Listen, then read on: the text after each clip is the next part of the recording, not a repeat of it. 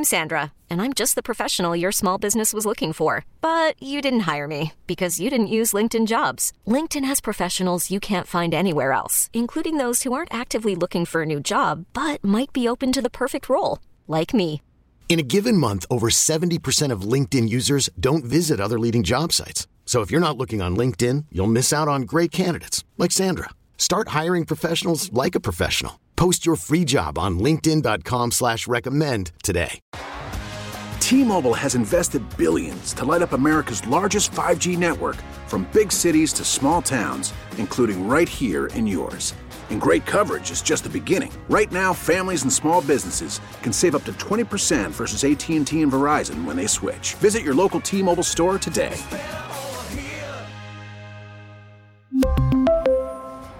Plan savings with three lines of T Mobile Essentials versus comparable available plans. Plan features and taxes and fees may vary. Chris joins me now. You can read his piece over at the Daily Memphian on Media Day yesterday. Chris, what are we listening to?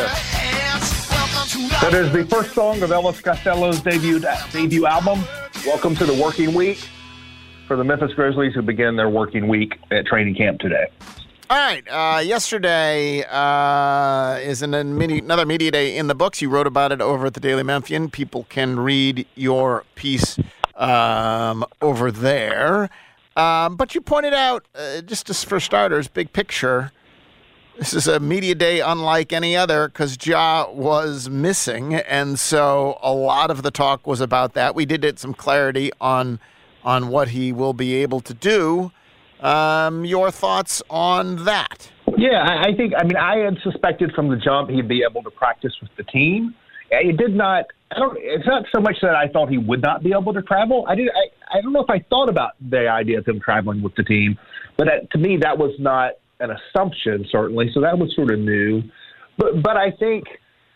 I mean, I, I think there's a, a general agreement that the best way to like bring him back on board is to keep him close to the team. Um, and the goal of this whole apparatus is not just to punish him for his misdeeds, but to sort of rehabilitate him and get him back on track. That's the real goal for the for the Grizzlies and the NBA. And I, I do think it seems like this is the best way to do that. It, it's it's sort of a good problem within a bad problem that he's able to be this close and to practice and all of that. Because for Taylor Jenkins, it presents the complication of preparing for one team eh, while simultaneously preparing for another team in terms of your own team, and so that's a little little tricky, I think, for the coaching staff.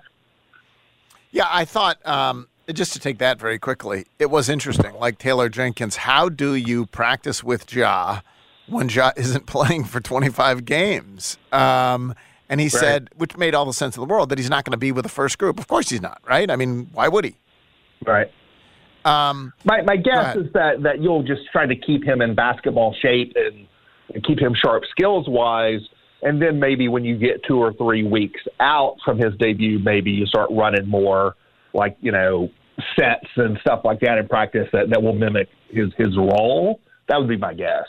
They were very vague. I think you asked for how did it come to pass that they that he could travel? Like was it a league thing? Was it something they requested? And Zach Kleiman didn't want to answer any of that. And neither are they answering about any of the plans around Ja. Right. I, I, I don't really know. Do you imagine that they have some job plan for what he will be doing on the road? And for like, we know Derrick Rose isn't going to be babysitting him, but but is someone like what? What do you imagine? I mean, I, I mean, I expect there are certainly expectations that, that, that have been discussed. I would guess. Um, you know, is, is it? Are they going to like have a curfew or what? You know. I, I doubt it. I feel I feel like this is not college or high school. You know, um, so I I suspect there's been a lot of discussion uh, about everything.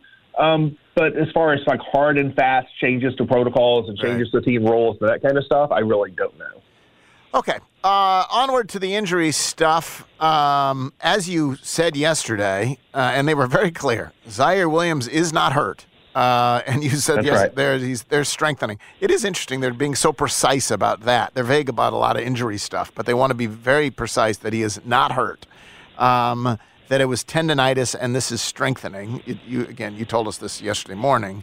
Um, Steven Adams, I thought fundamentally good news, although it was phrased differently depending on who you asked. Yeah, that's right. I, I, I think I take it. I take it at face value. I, I think the Zach Kleiman sort of sort of mid grade explanation is, is what I sort of take at face value, which is like you know he, he's he's he's cleared for to play basketball, um, but that they they are going to like be conservative, sort of in ramping it up. Um, and so that, that's sort of in the middle of good to go, which I think Taylor Jenkins said at some point, not not in media day, but not on the from the podium or dais or whatever. But at some other point today, he said good to go, and that's the tape that's been grabbed. He's not good to go because T- Steven Adams said that himself. He said I would it would be this is the quote I used to sort of frame my, my story beyond the Steven Adams was you know it would be irresponsible to say I'm I'm, I'm ready to play right now. I'm, the build up is important and so, you know, I think it is what it is. I, I think there's every expectation he's going to be in the lineup on opening night, but I don't know whether he'll play Sunday. I asked about that later, and the response I got was basically he hasn't been ruled out for Sunday, but you know, we we don't know between here and there like what we're going to do with him. I mean, Steven Adams is always vague on everything with a chuckle and a bro and a you know shrug. He he really right. uses that to camouflage brilliantly. Did we ever like? We did get some sense there were setbacks, right? Like, did we like there was some vague reference? Well, I don't know. You, you get you get into semantics with that. Right. was was a setback or just it didn't it didn't right. whether it just never got forward. Setback implies you go forward and then you move backward. right. I, I, think this was a case where it just didn't move forward at the pace that, that they wanted it to. And so I don't know if it was a setback as much as like it didn't it didn't fit the timeline that they thought on the front end. Um, and so, you know, knee injuries can be tricky like that. I mean, this happened with Jaren, and Jaren had a much more severe knee injury, but like his timeline was altered, and that may have been that may have been a quote unquote setback with Jaren, but it was at least a case of, you know, the timeline took longer than initially anticipated. Uh, so, what did you make of what they said about Ziaire Williams? What Ziaire Williams said, and do you think it is their hope that he is the starting small forward on this team opening day? Um, I don't know if I would say it's their hope, but I, I think that it's right there for him, and he sort of expressed that himself. You know, go get it. It's right there for him to take. I, I don't. And Taylor Jenkins, when we talk about you know different lineups and different preseason games, my memory is that that is not what he did last preseason. We were wondering like who's going to be the starting forward. I'm pretty right. sure it was Santi Aldama from the first preseason preseason game all the way to opening night. It does not sound like that's going to be the case this preseason. Um, but they don't have a they they don't you know I, I said Luke Kennard's the default, but that I would take the field over Luke Kennard. I said that on, on a different pod last week, um, and so you know I think they drafted Ziaire. Ziaire is the highest drafted of these guys. Um, he's the one who most fits the theoretical skill set they have been hungry to, to add and to develop, going back to trading for Justice Winslow and all kinds of other stuff. And so I think the theoretical Ziaire Williams is who they most want in that spot. Yes, I mean the, the, the practice has to match the theory, and it sounds like he's he's got a better chance of doing that now than he did a year ago, health wise. Uh, what did you make of Taylor Jenkins' discussions about? We're going to be hearing. I, felt to me like we're going to be hearing a lot about gears this year. Uh, yeah, yeah, he, he like he likes his coach speak. He's got some new coach speak and he's gonna he's gonna take it for a spin.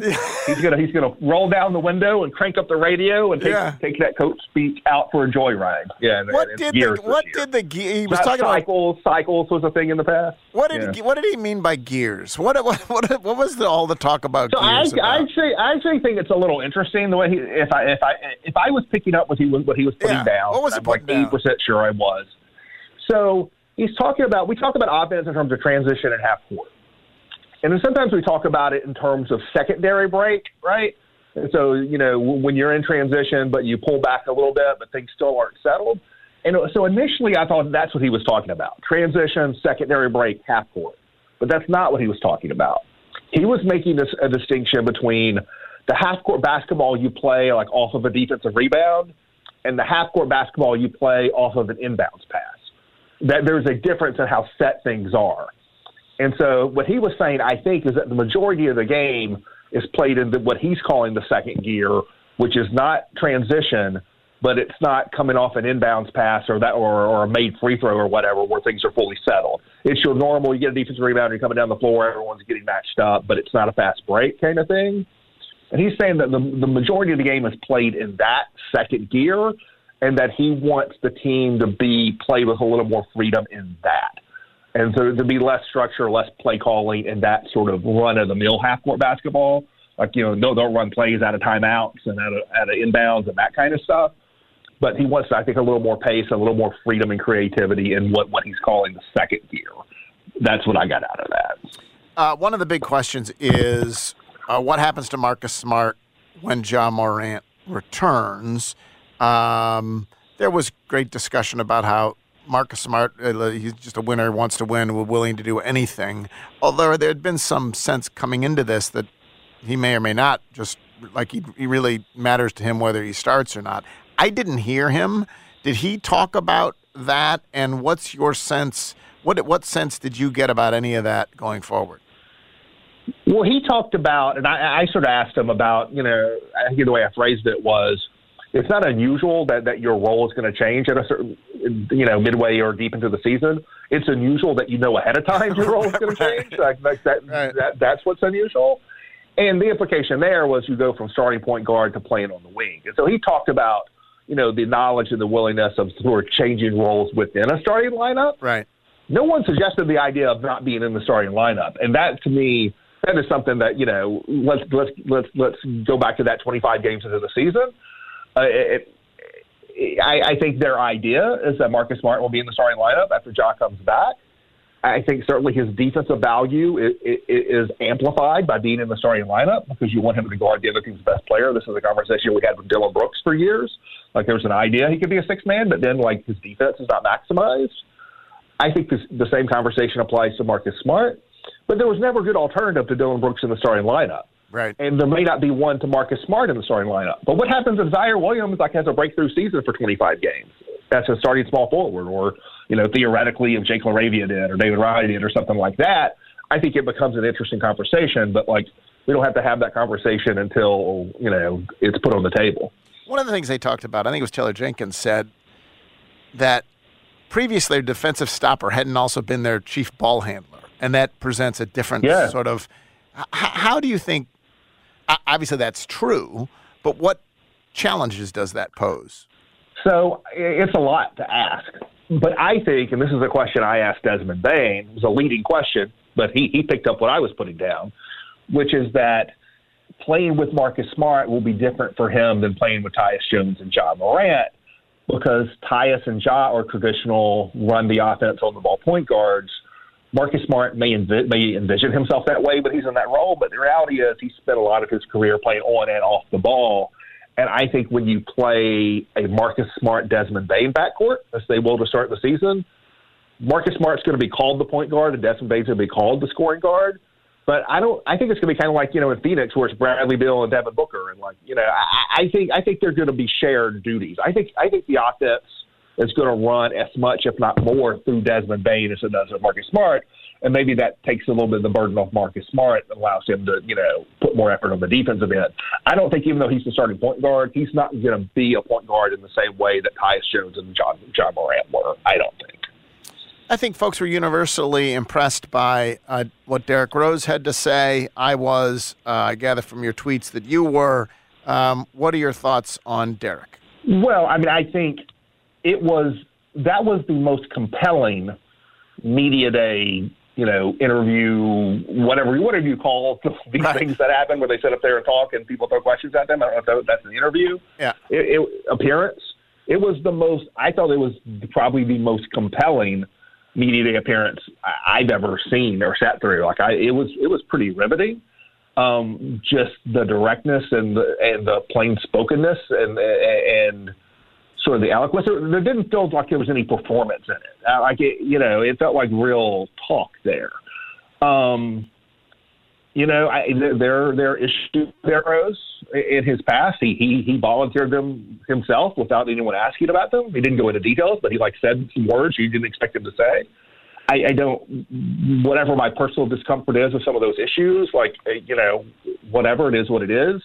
I don't think being good in a, in a, a press conference has much bearing on that.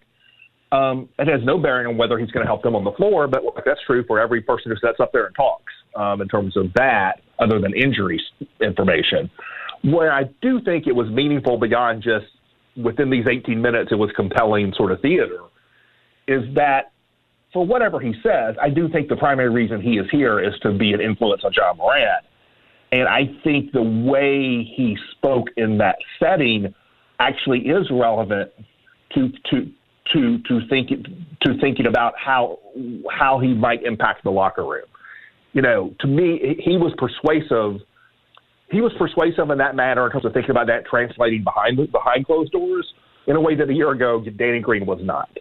And so, to me, it gave me a little bit more.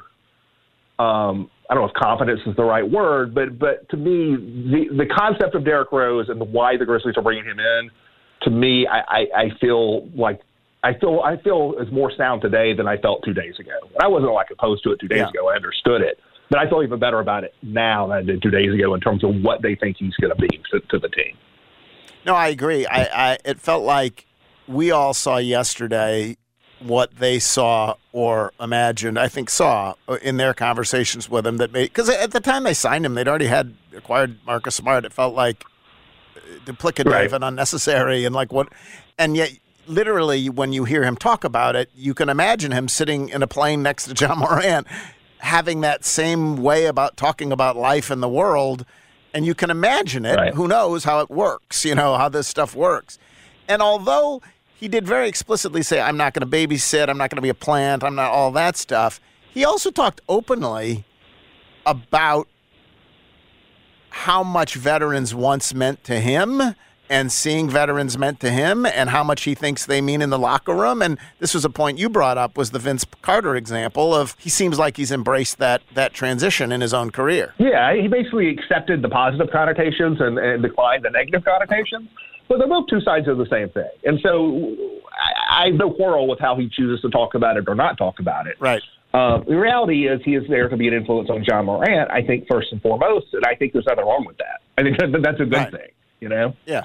And, and, and I think he I guess my point is he acknowledges it. In terms of on the court, we imagine that in the first 25 games he'll be part of the solution as backup point guard, and then he may disappear. Yeah, well, I mean, we'll see. I mean, guys get injured, right? right. I mean, you, you don't have everybody available all the time. In fact, you know there'll be two guys you won't have available when the season starts. And so I think he will begin the season number two on the depth chart at that position. And when Ja's back, he's number three on the depth chart at that position. But like you know, right. you, you go down the depth chart game by game depending right. on who's available. So I, I think the hope is that when he is called upon, he will be able to help them on the floor. I think that remains to be seen. When you talk to people who watched him in New York, certainly more than I did, you get different opinions on that. I, I certainly know people who watched Derrick Rose last year more than I. And he says, you know, they didn't really play me last year. He did play some. And so when I talk to people who did watch him play, I've gotten a lot of skepticism about whether he has anything left in the tank. But I don't have a firm opinion myself on that. All right, Chris. Thanks very much. Appreciate it. Thanks. Chris Herrington at the Daily Memphian. You can read his piece uh, over at the Daily Memphian. I have tweeted it we really need new phones. T-Mobile will cover the cost of four amazing new iPhone 15s, and each line is only $25 a month. New iPhone 15s? Only at T-Mobile get four iPhone 15s on us and four lines for 25 bucks per line per month with eligible trade-in when you switch. Minimum of four lines for $25 per line per month with auto pay discount using debit or bank account. $5 more per line without auto pay, plus taxes and fees. Phone fee at 24 monthly bill credits for well qualified customers. Contact us before canceling account to continue bill credits or credit stop and balance on required finance agreement due. $35 per line connection charge applies. Ctmobile.com. We get it. Attention spans just aren't what they used to be. Heads in social media and eyes on Netflix. But what do people do with their ears? Well, for one, they're listening to audio. Americans spend 4.4 hours with audio every day. Oh, and you want the proof? Well, you just sat through this ad that's now approaching 30 seconds. What could you say to a potential customer in 30 seconds? Let Audacy put together a media plan tailor made for your unique marketing needs. Advertise with Audacy. Visit ads.audacy.com.